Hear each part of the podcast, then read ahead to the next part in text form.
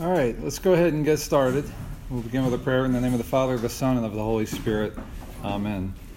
Our Father, who art in heaven, hallowed be thy name. Thy kingdom come, thy will be done, on earth as it is in heaven. Give us this day our daily bread, and forgive us our trespasses, as we forgive those who trespass against us. And lead us not into temptation, but deliver us from evil. Amen. In the Father, the Son, and the Holy Spirit. Amen. Well, welcome everybody. I see uh, a few new faces out there, so I'm going to introduce myself. My name's Joe Boschman. I've been running these classes. Gosh, how long has this been? Got to be more than five years now. Uh, I also teach uh, Sunday morning Bible study at nine o'clock. Been doing that for over ten years. I've got my master's in theology, and I didn't set out to do this. They just asked me to do it one day, and I have a hard time saying no. So, um, my wife Jackie is in the back, and my son Gabriel. I've got another son, Ian, who got stuck with baseball practice tonight, but you'll see him from time to time. And uh, oh, and I know some of you have kids in religious ed. If you need to jump up and run out to get them, feel free. You know, we understand. Um, let's see. This class, uh, you got a syllabus here. I've broken it down into nine classes. They've in the past been 12 classes. Uh, fits a little bit better with nine with the sacraments. Um, so, and I think it'll hopefully grab your attention a little bit more, being a little bit shorter. We'll be completely done the class by the end of October. Okay, so plenty of time before the holidays start. Uh, let's see, anything else before we get rolling here? Um, I think that's about it. Uh, make sure you get your email on there. I'll occasionally um, put out some emails, and if you have any questions, you know, you don't feel comfortable asking, you know, in public or something like that, you know, you can always email me and ask me. Um, you know, my door is always open, so to speak. And with that, um, I guess we need to get rolling here. Uh, please try to bring a Bible every time, um, and we're going to start tonight in Matthew chapter 28, the last uh, paragraph in uh, the Gospel of Matthew. So the course title is The Scriptural Basis of the Seven Sacraments. This is not going to be a class dealing with all the theological uh, minutiae of sacraments. It's basically going to uh, look at the sacraments from the scriptures.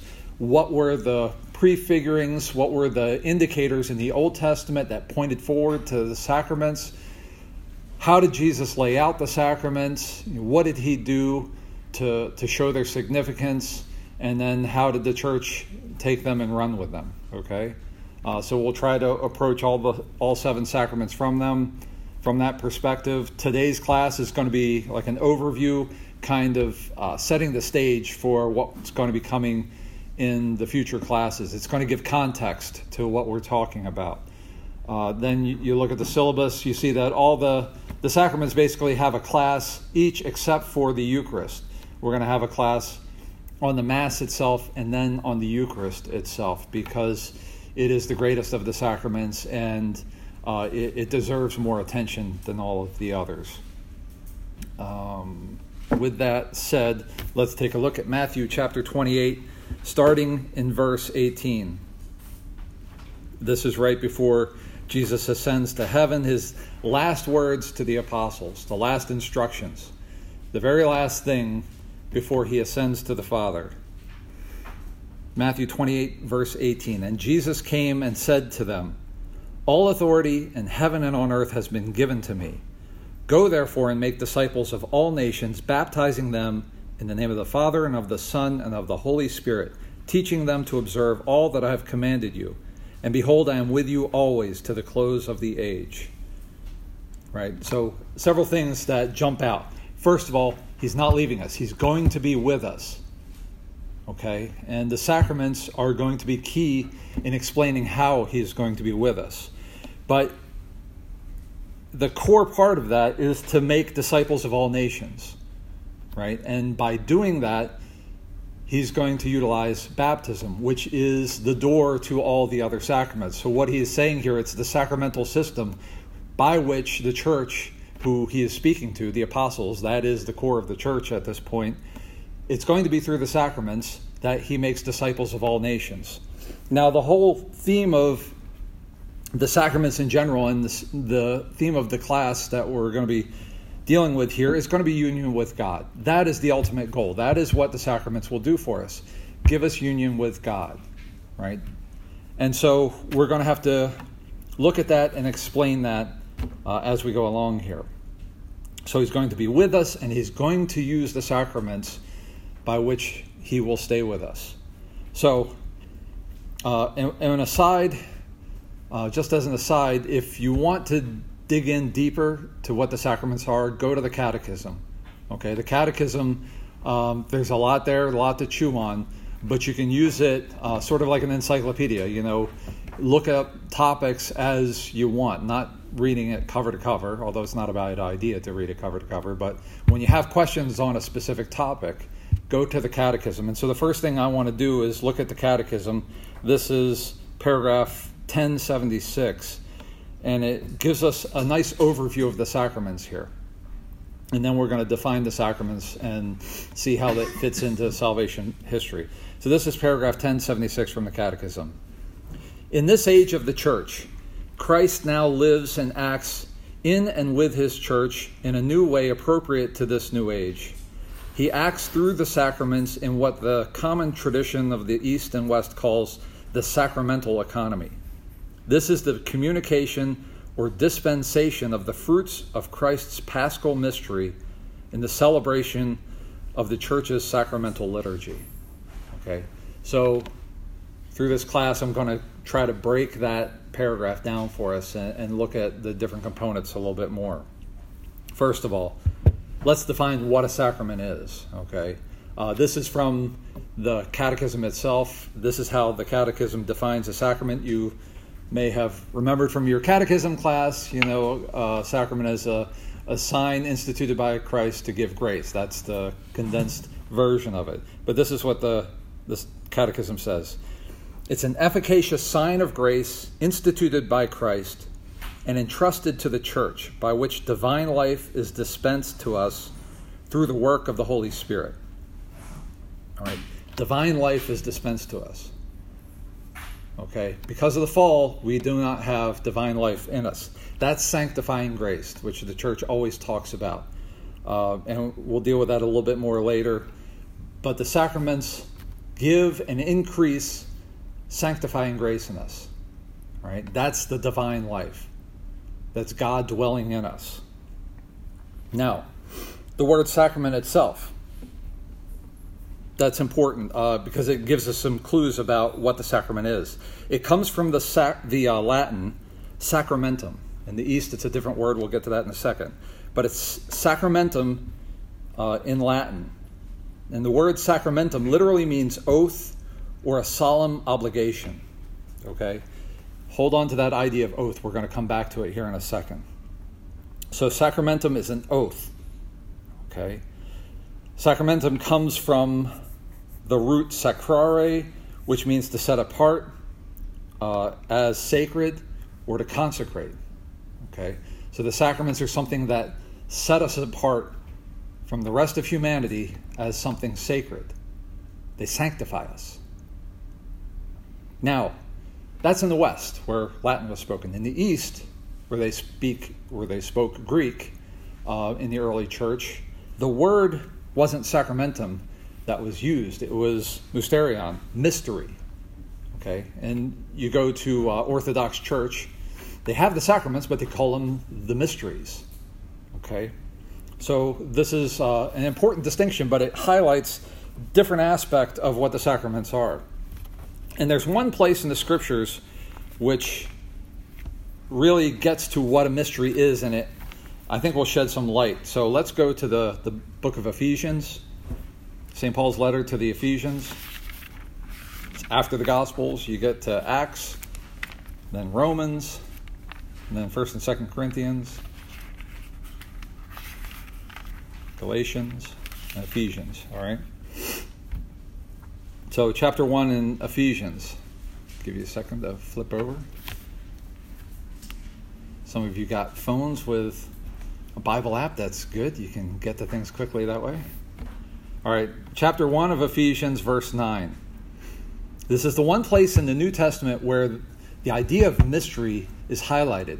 And there's actually one place in the Old Testament, we don't have time to go into it, but if you are curious, the book of Daniel talks about mystery uh, in a way that no other Old Testament book does. All right, and it's it's really important. Uh, Daniel interprets dreams, and he phrases he contextualizes his interpretation of dreams as revealing mysteries.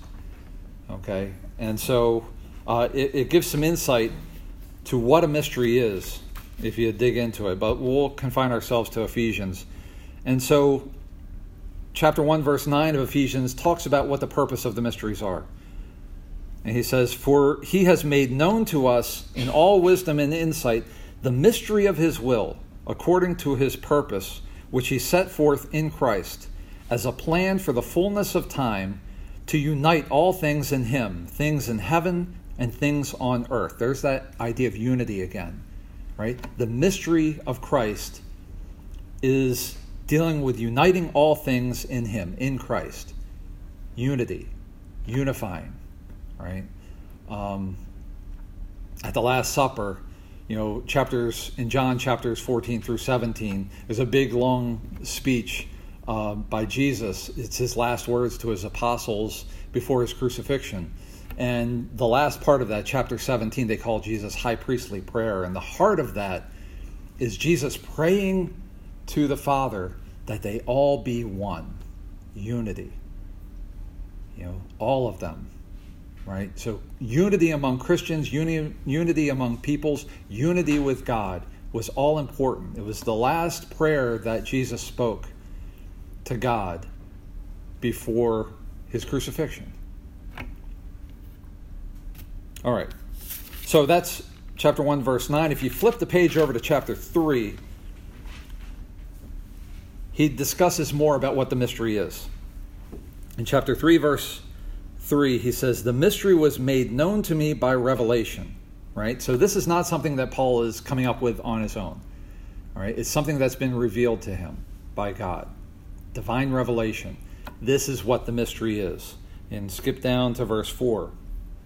When you read this, you can perceive my insight into the mystery of Christ, which was not made known to the sons of men in other generations, as it has now been revealed to his holy apostles and prophets by the Spirit. Right? So this is something new. You know, it was hinted at in the Old Testament, but it's becoming plain now, and Paul is about to reveal what the mystery of Christ is.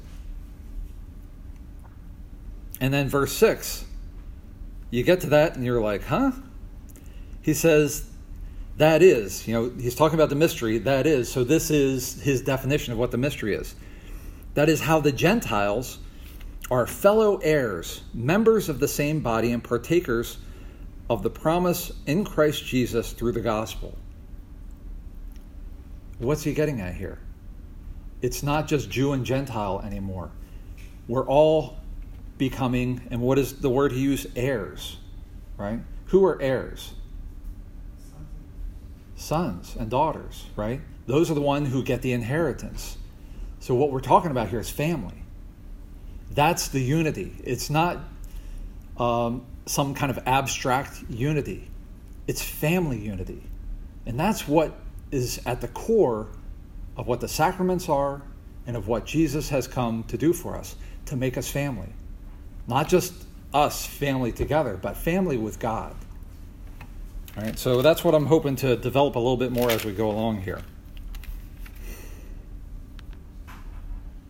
And uh, just as an aside, let me just go down to verse 9 here uh, to show you the significance of this. In verse 9, he says, And to, to make all men see what is the plan of the mystery hidden for ages in God who created all things, that through the church, the manifold wisdom of God might now be made known to the principalities and powers in the heavenly places. Principalities and powers are basically referring to angels, right? So the church is actually going to reveal this mystery to angels. You know, that tells us a couple of things here. First of all, that the angels aren't even in on this, okay? It, and the church is going to reveal that to them. So the church is something very significant here, right? Jesus is putting a lot of faith, if you will, into the church and what it's going to accomplish. Because the church is the, the thing that is going to dispense and give out these sacraments, these mysteries. All right, now, we talked about the definition of sacrament. We talked about the Latin word, right? The definition was oath. Now, looking at the scriptures, the word for oath in Hebrew is very significant, okay? And in the Old Testament, the word oath becomes almost synonymous with a covenant, right? And what's a covenant, right? We, you know, in, in our day and age, we tend to think of a covenant as the same thing as a contract, but scripturally, from the Hebrew interpretation, it's not. It couldn't be further from what a a, a contract is. A, co- a contract is basically an exchange of goods and services. You have a contract for a house.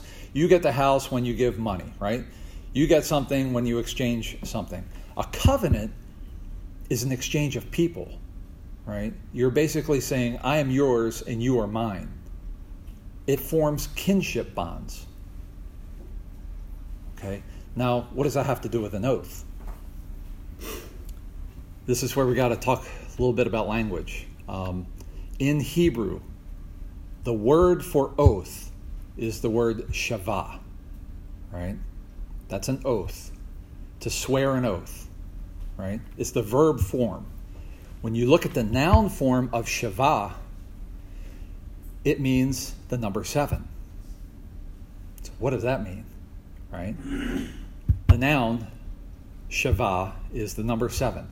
Literally, the verb form to swear an oath literally means to seven oneself, right? So anything else that we take away from this, we know that the number seven is significant, right? And where do we hear the number seven when you're talking about the Old Testament? Where the first place we hear it? Creation, right? And so that's where we need to go, right? Remember, to swear an oath and the number seven are almost synonymous in the Old Testament. Uh, the, I'm sorry, the to swear an oath and a covenant. Okay, when you form a covenant, you swear an oath, right? And we're going to see this play out with Abraham here in a minute.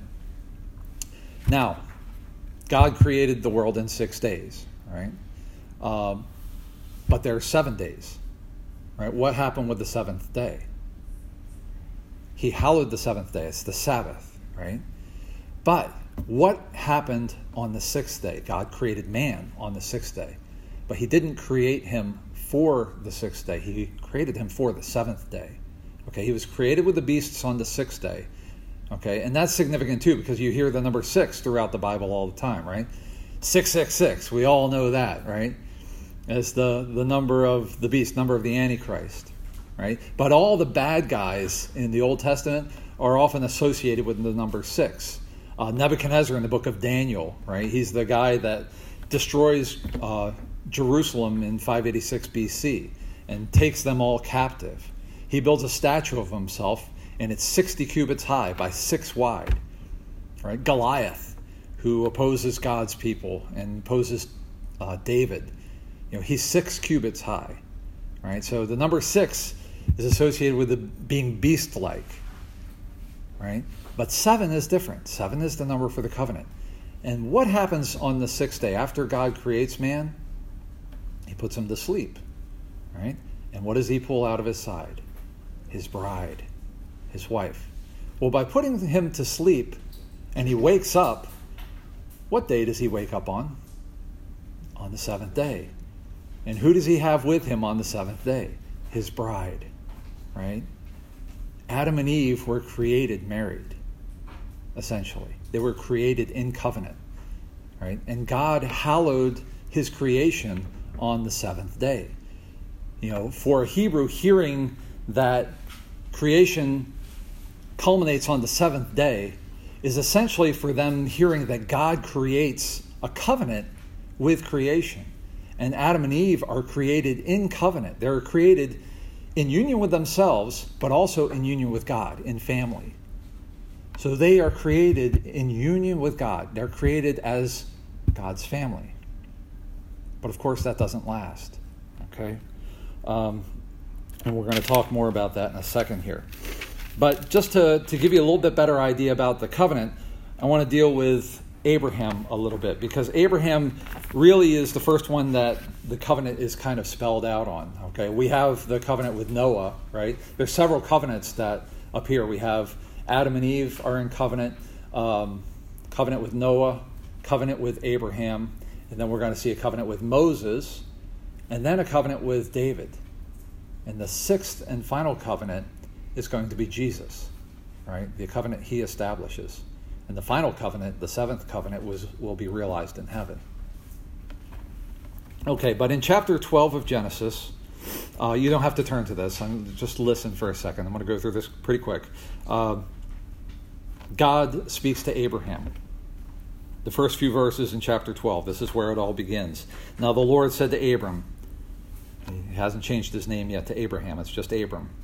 Go from your country and your kindred and your father's house to the land that I will show you. And I will make of you a great nation, and I will bless you and make your name great, so that you will be a blessing. I will bless those who bless you, and him who curses you I will curse and by you, by you, all the families of the earth shall bless themselves. What God is doing here is basically giving three promises to Abram. He's going to make him a great nation, he's going to make his name great, and he's going to give a worldwide blessing. Okay? So, the, uh, these three promises, as you go along through the story of Abram when he becomes Abraham, those three promises are elevated to covenants in chapter 15, 17, and 22, right? Each one of those promises becomes a covenant. And by looking at all three of them, we see all the basic components of what a covenant is. This is going to help us understand the sacrament, so bear with me, okay?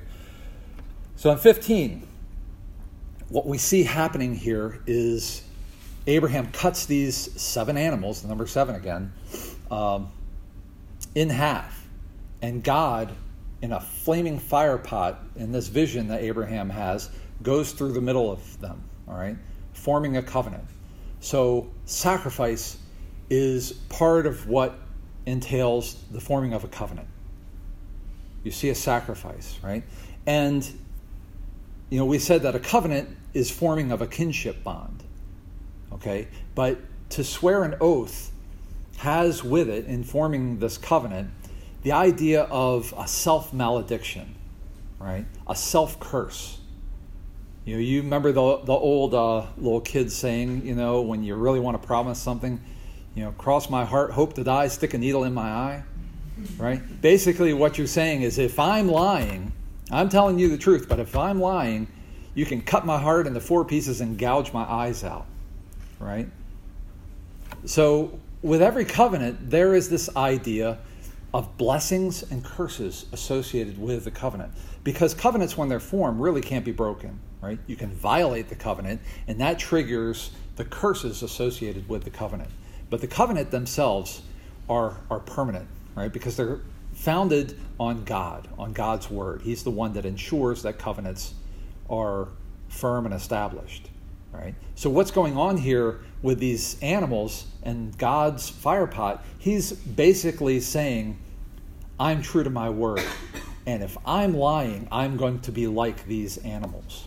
Right? And that's the basic function of the covenants that we see uh, as we go throughout the Old Testament. You, you have this idea of a self curse, which is enacted through a sacrifice.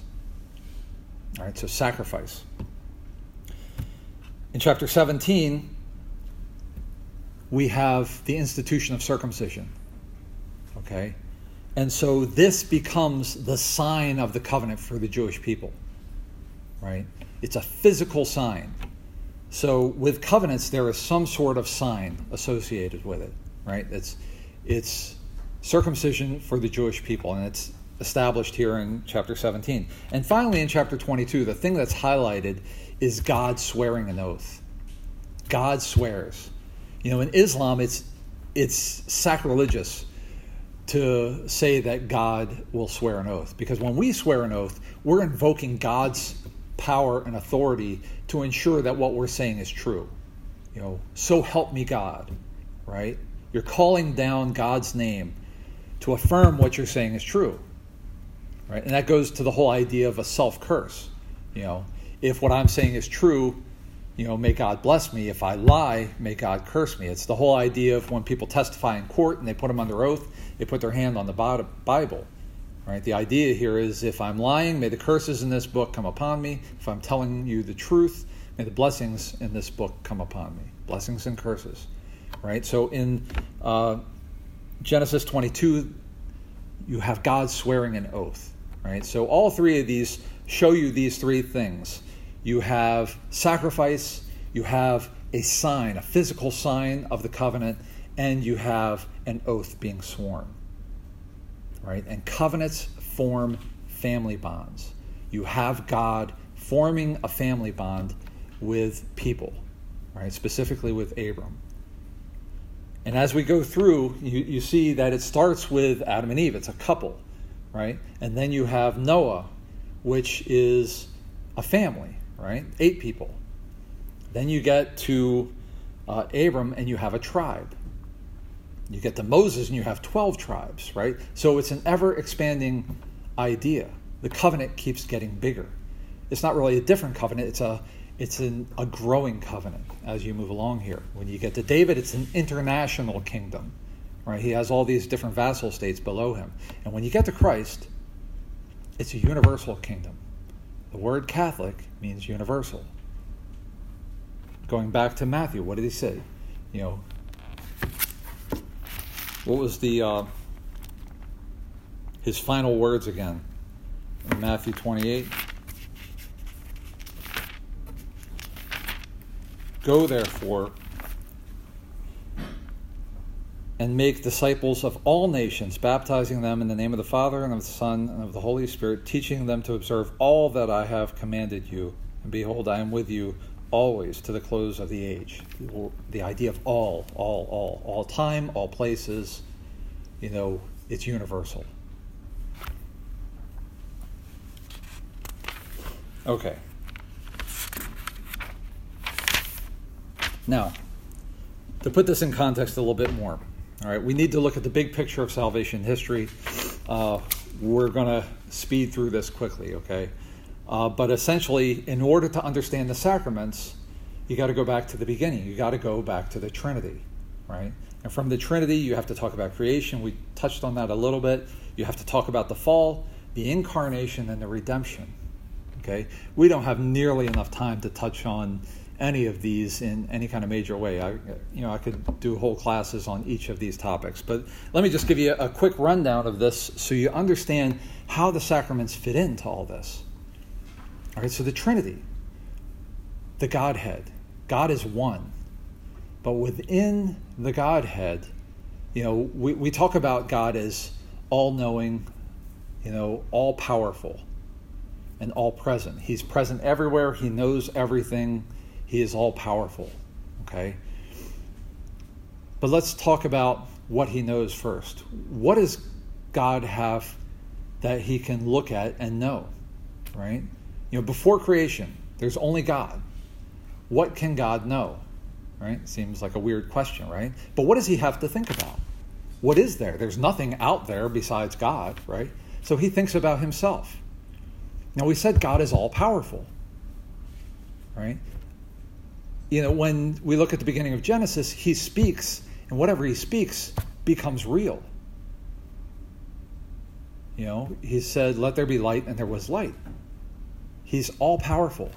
So when he looks at himself, you know, let's reverse it. When we look at ourselves, do we see everything about ourselves?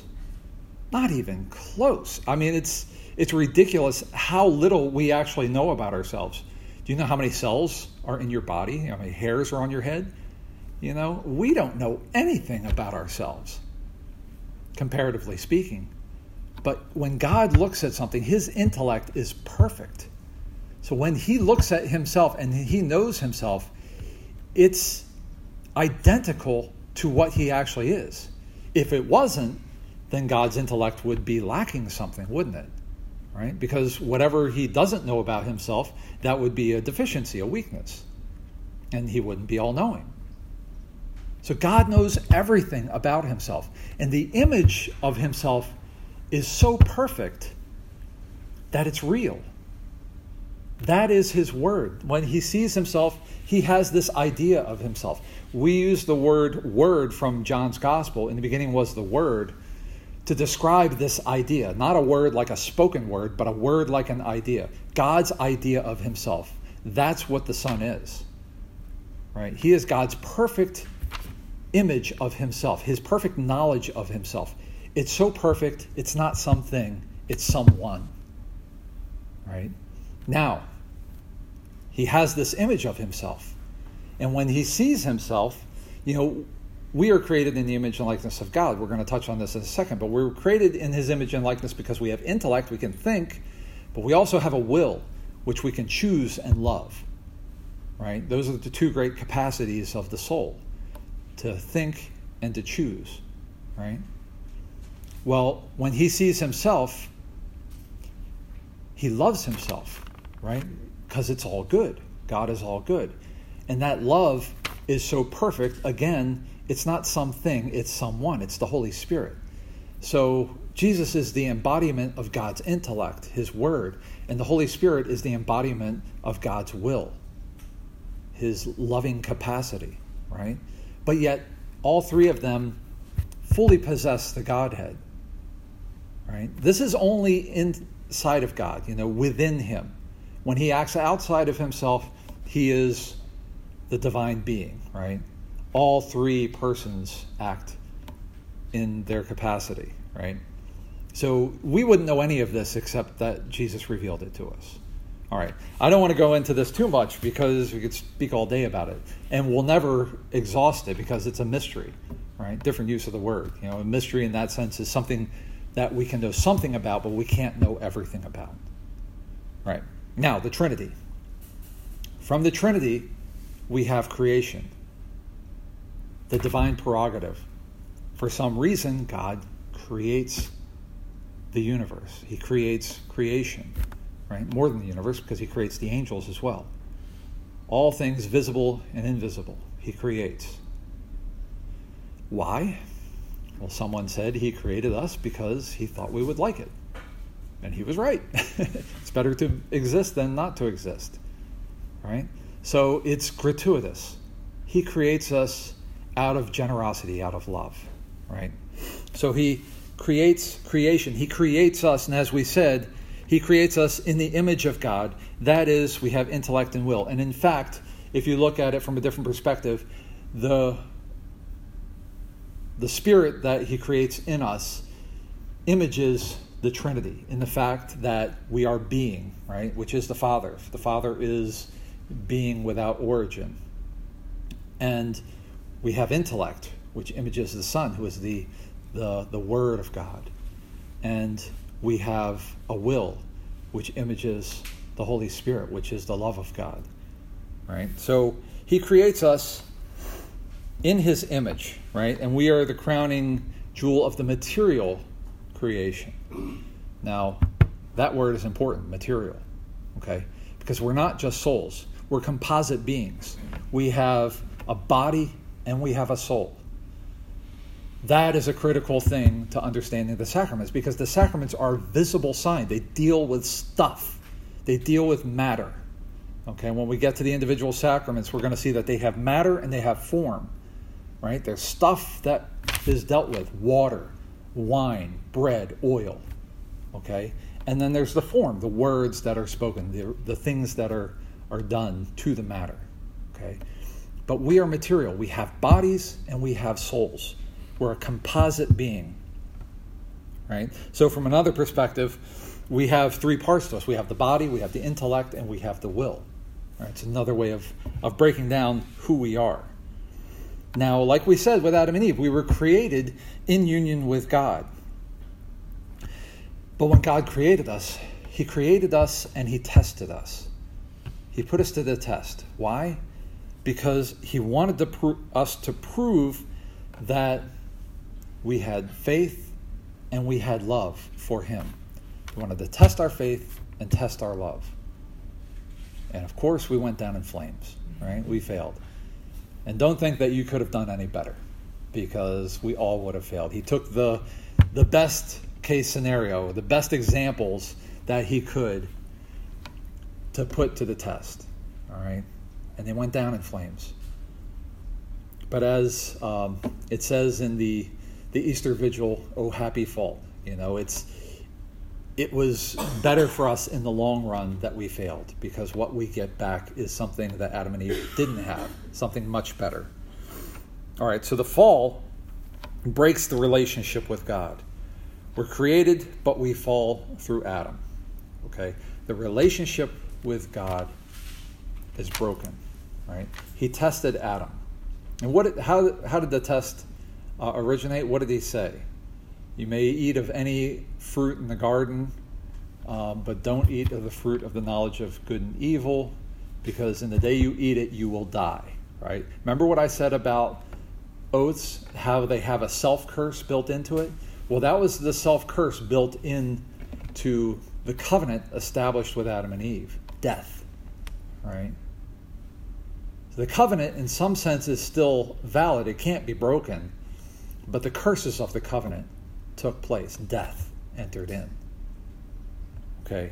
And in fact, we fell, remember, we're body, uh, intellect, and will. We fell in every capacity. You know, the book of Hebrews tells us it was through fear of death, right? Our, our fear, which is part of our emotions, which is tied to our body. So through our body, through fear of death, we fell, right? In our intellect, we fell because of pride, and in our will, we fell because of selfishness. And I say we because we're all in this together. We all fall with Adam. Okay? That's important because there's going to be a new Adam. All right. So we fall. Which means we are no longer in union with God, but we need to be reunited with God. We need redemption.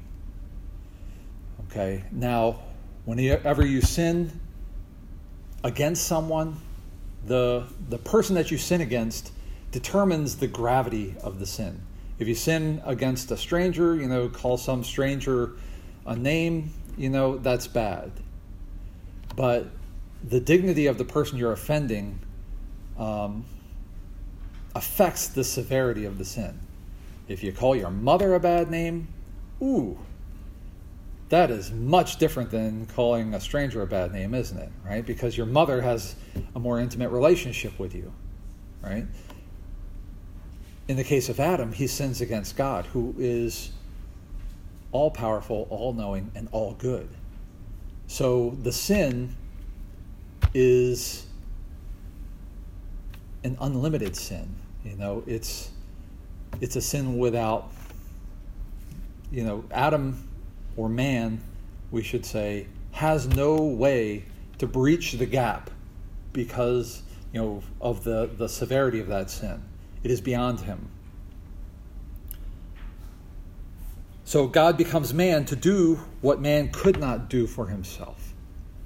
All right? It was impossible for us to heal the breach between God and man because we've offended an infinite being, and so the offense created an infinite gulf. So, how does God resolve this? He becomes man. The incarnation.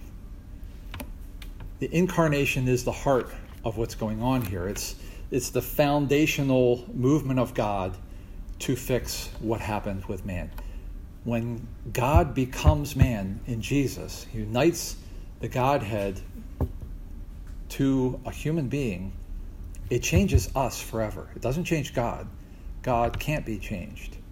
But the dignity and power of man is elevated immensely beyond anything that we could possibly have conceived. The Jews were totally caught off guard to the point where most of them didn't even believe it, right? Because they have this idea that God is one, and it's a true idea, but they don't understand the inner workings of God. That's why we had to talk about the Trinity, right?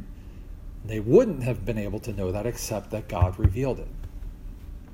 God is in his inmost being a family. Right? And so the Son becomes man to redeem us. So Jesus, as true God and true man, could fulfill the covenant requirement that was violated by Adam. Right? That curse that Adam set loose. It will take a God man to um, redeem that. Okay? All right, now, he redeems that. Remember what we said about the covenant that was established. There was three parts to it. Sacrifice, the sign, and the oath, right? The sacrifice is going to take place through the redemption, through Jesus' suffering and death. Okay? That is the sacrifice. He's going to destroy the power of death by dying, right? He's dying by fulfilling the covenant. See, when Adam fell, we all deserved death. That was the violation, the price of the violation of the covenant, right? And spiritually, we did die. And our lives are cut short. You know, you go back to the Old Testament and, you know, it says that people lived a lot longer back then. So the idea is that death, physical death, is part of the violation, the curse that Adam took upon us, right? And we deserve that, right? In, in, the sense that we all failed in Adam. But Jesus is going to overcome that by dying. Uh, in fact, you look at the Old Testament, there's only one place in the Old Testament that it says that individuals are cursed, right? It talks about the curses for the nation, but only one place it talks about an individual being cursed. It says, Cursed is anyone who's hung on a tree. So that's how Jesus is going to redeem us by hanging on the tree, fulfilling that covenant curse, right? Dying on the cross. So, he redeems us. He dies on the cross. Now, we as people have two different aspects to us. We're a corporate people, you know, we're tied together, right? We're all part, we're all sons and daughters of Adam, but we're also individuals. Now, what happens at the cross? What does Jesus do? What does he accomplish? He redeems humanity, right? All of us, the corporate humanity, is redeemed. And that is fully uh, signified when he ascends into heaven.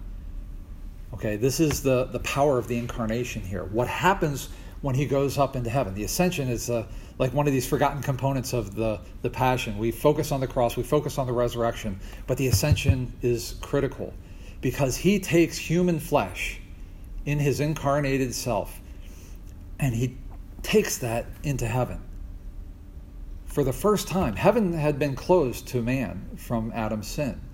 No human flesh made, has made it to the presence of God, to see God face to face. You see this over and over in the Old Testament you know, no one can see God and live, right? In one level, the incarnation allows us this view of God because God takes on a human face, right? So now we can see God in his humanity. But in the ascension, human flesh comes into direct contact with the deity, with God, right? For the first time, paving the way for us, right? So the corporate has been redeemed, but now the application has to flow to the individual. Each of us individually must be saved. And that's where the sacraments come in. The sacraments are the incarnation extended through time, right? It's the application of Jesus' death and resurrection applied to us as individuals. That's what the sacraments do. That's why the whole idea of unity is the theme of this, this whole class. So, how are the sacraments tied to Jesus' death and resurrection? And that's why I want to go. Uh, our next stop in the scriptures is the Gospel of Mark in chapter 10. It's a little odd little scene that he has with a couple of his disciples who have a strange question for him, or a strange request. right? But Jesus, in his answer to them, gives us great insight into what the sacraments mean and how they relate to his death and resurrection. This is uh, Mark chapter 10, verse 35. James and John, uh, two of the uh, disciples most close to Jesus, uh, Peter, James, and John, were the, the inner group of the 12 who had um, Jesus, you know, most intense friendship. And he, they were there in all the major uh, parts that he played on the Mount of Transfiguration, uh, in the Garden of Gethsemane, they were always there. But James and John come to Jesus and they ask him a question in verse 35. And James and John, the sons of Zebedee, came forward to him and said to him, Teacher, we want you to do for us whatever we ask of you. yeah. Whatever we ask, right? God, sounds like kids coming to their dad, you know, Dad, I want you to do whatever I ask you, right? Sure. What's the question? Verse 36. And he said to them, What do you want me to do for you? Right? He wants to find out before he answers. Verse 37. And they said to him, Grant us to sit one at your right hand and one at your left in your glory. Now you got to understand for a Hebrew, to sit at the right and left hand of the king is essentially to have the power of the king, you know it's not a small thing that they're asking for. They're basically saying, make us the most important people in the universe, right? That's essentially what it comes down to. But he's not there yet. He hasn't ascended yet. He has a long road ahead of him. So he responds, verse 38 But Jesus said to them, You do not know what you are asking. Are you able to drink the chalice that I drink? or to be baptized with the baptism with which I am baptized? And they said to him, We are able. And Jesus said to them, The chalice that I drink, you will drink. And with the baptism with which I am baptized, you will be baptized. But to sit at my right hand or my left is not mine to grant, but it is for those for whom it has been prepared. Right? So he's not talking about baptism and the chalice, the Eucharist you know, straight up the way we think of it, okay? It's, it's more loaded than that, right? Because he's already been baptized by John the Baptist in the Jordan, okay? That happened chapters ago, right? So when he says baptism, he's referring to baptism, but he's talking about something else. It's a loaded expression, right? But he's talking about the sacraments. But the power behind the sacraments, the chalice and baptism, right? The baptism and the Eucharist tend to represent all of the other sacraments. They are the, the door, the baptism is the door into the sacramental system, and then the, the Eucharist is the source and summit of all of the others because it contains Christ in himself. Okay? So, in verse 36, um, same chapter here he highlights this a little bit more. Um, no, I'm sorry, not 36.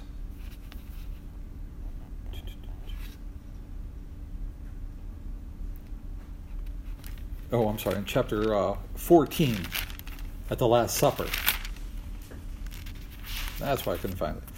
At the Last Supper, we have the institution narrative, the institution narrative of the Eucharist in verse 22 and through 24. So in chapter 14, verse 22, he says, And as they were eating, he took bread and blessed and broke it and gave it to them and said, Take this, this is my body. And he took a chalice. And when he had given thanks, he gave it to them, and they all drank of it. And he said to them, This is my blood of the covenant, which is poured out for many. Truly, I say to you, I shall not drink again of the fruit of the vine until that day when I drink it new in the kingdom of God. The blood of the covenant. Those are the same words that Moses uses at Mount Sinai to establish the covenant with the nation of Israel. The blood of the covenant. Any Jew hearing that would understand that. This is the only place where Jesus establishes the covenant, where he uses the term covenant. And it's in instituting the Eucharist, right? But he uses the word chalice, right? This is the chalice that he's speaking of, okay? But it's more than just the cup he's holding, it deals with what he's about to suffer. And if you go down to verse 36, you get that meaning coming across here because he's in the Garden of Gethsemane and he's praying to, to the Father. And so in verse 36, he says, And he said, Abba, Father, all things are possible to you. Remove this chalice from me. Yet not what I will, but what you will. Right? So at the Last Supper, he has the chalice. He institutes the Eucharist. It's the blood of the covenant. He's establishing the covenant. He's establishing the family bond with all of humanity. He's making the reality of unity with God possible in that sacrament. Right? But it's tied to what is going to happen at Calvary on the cross. And to show that point, let's flip over to John, the Gospel of John Matthew, Mark, Luke, John, chapter 19, verse 32. That's Luke.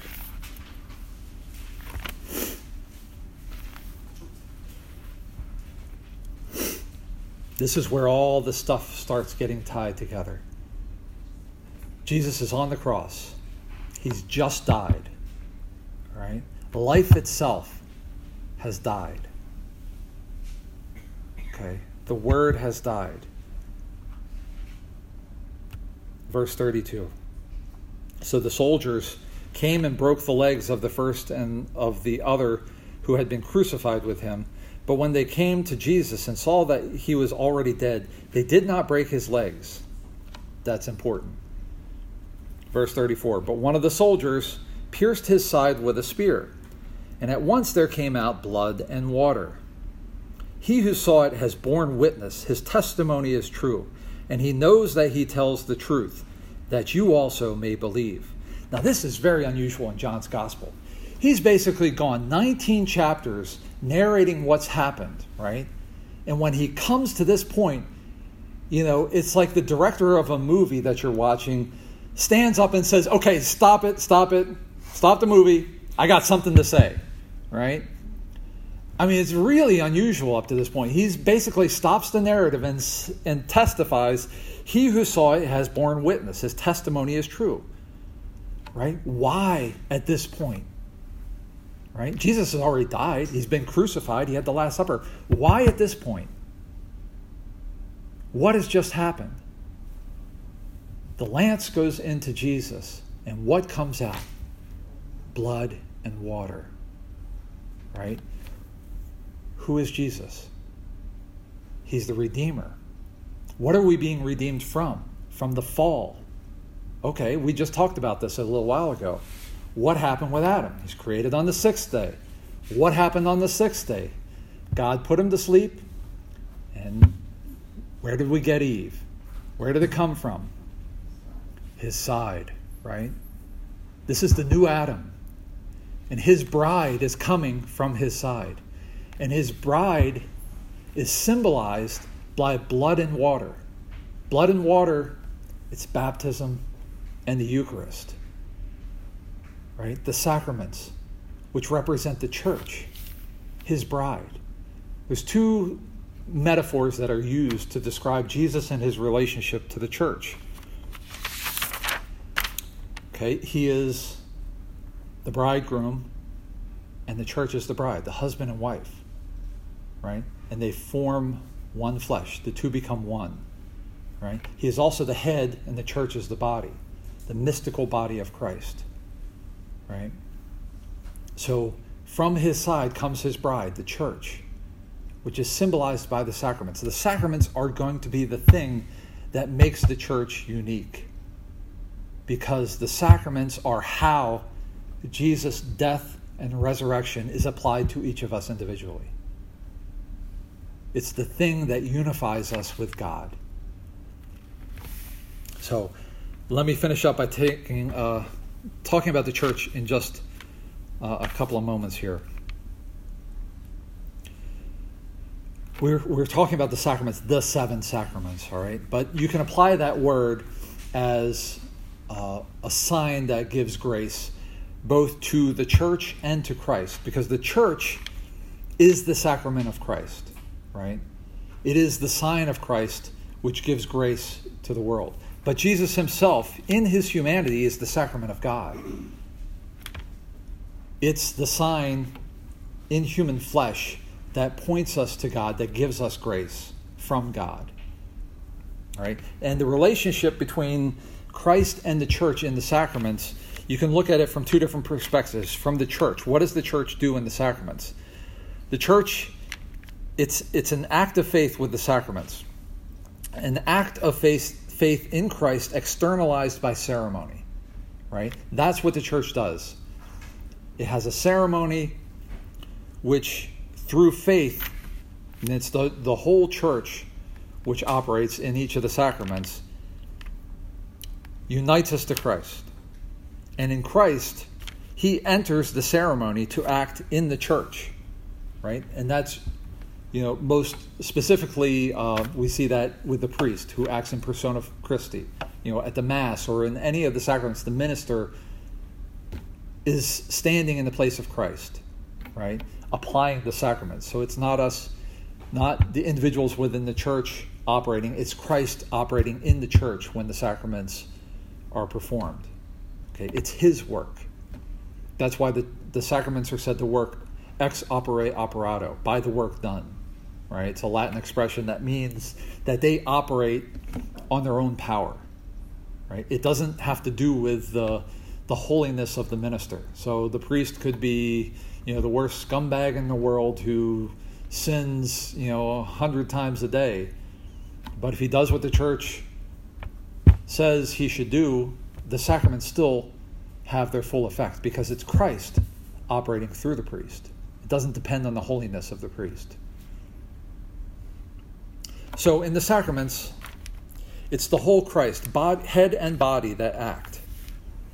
And each sacrament is contact with Christ, a unique and personal action of Christ on the soul.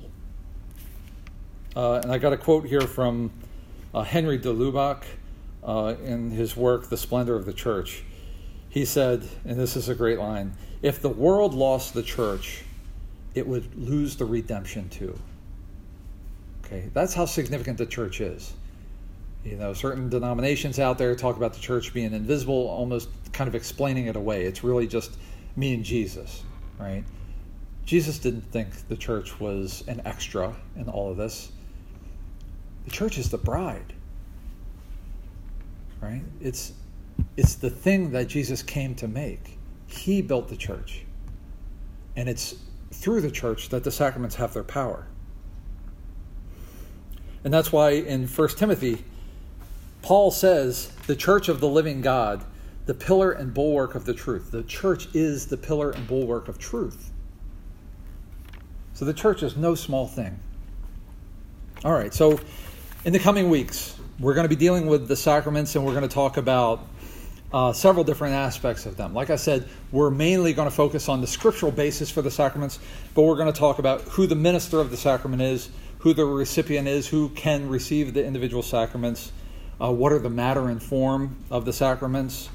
Uh, we're going to discuss sanctifying grace, how that uh, enlivens the soul, and what we get from each of the sacraments in terms of sanctifying grace, the divine life in us. Um, and we're going to distinguish between sacramental grace and actual grace because each of the sacraments has their own individual graces built into them. Okay. Uh, for example, you know the sacrament of, of reconciliation, you know confession, we are forgiven of our sins. But there's a special grace given in the sacrament of confession to strengthen the soul to resist sin in the future. So each of the sacraments have their own individual actual graces built into them. And certain sacraments have a special character that change the soul. Particularly, well, there's there's three. There's baptism, confirmation, and holy orders. When you receive those sacraments, the soul itself is changed, reconfigured to Christ in a special way. And so we'll talk about we'll talk about that. And, and finally, through this whole discussion of the sacraments, there's one thing that you need to remember: that we as Christians, we are bound by the sacraments. right? But God is not. Okay? He's not handcuffed by the sacraments. The sacraments give grace, but God can give, give grace any way he wants, right? So if there's somebody who is isolated from society or, you know, um, who can't get to confession or whatever, God can still work through that individual. He can bestow His grace however He chooses. But for us individuals, we are bound by the sacraments. Okay, um, so I, I, wanted to throw that in there because the sacraments aren't magic. This is not some kind of you know, we put the coin in and God has to to pay you know the the cookie to come out. You know, it's it's not something like that. It's not magic this is all grace. It's a gift of God, and He operates through His church to give us grace, to unify us, to unite us to Himself. Okay. So, uh, we run out of time here. Uh, if you want to ask some questions afterwards, you know, I'll, I'll be here uh, for however many questions you have. But let's close with a prayer. In the name of the Father, the Son, and of the Holy Spirit. Amen. Lord God, holy is your name, and renowned your compassion cherished by every generation. Hear our evening prayer and let us sing your praise and proclaim your greatness forever. We ask this through our Lord Jesus Christ, your Son, who lives and reigns with you in the Holy Spirit, one God, forever and ever. Amen. And the Father, the Son, and the Holy Spirit. Amen. Well, thank you all.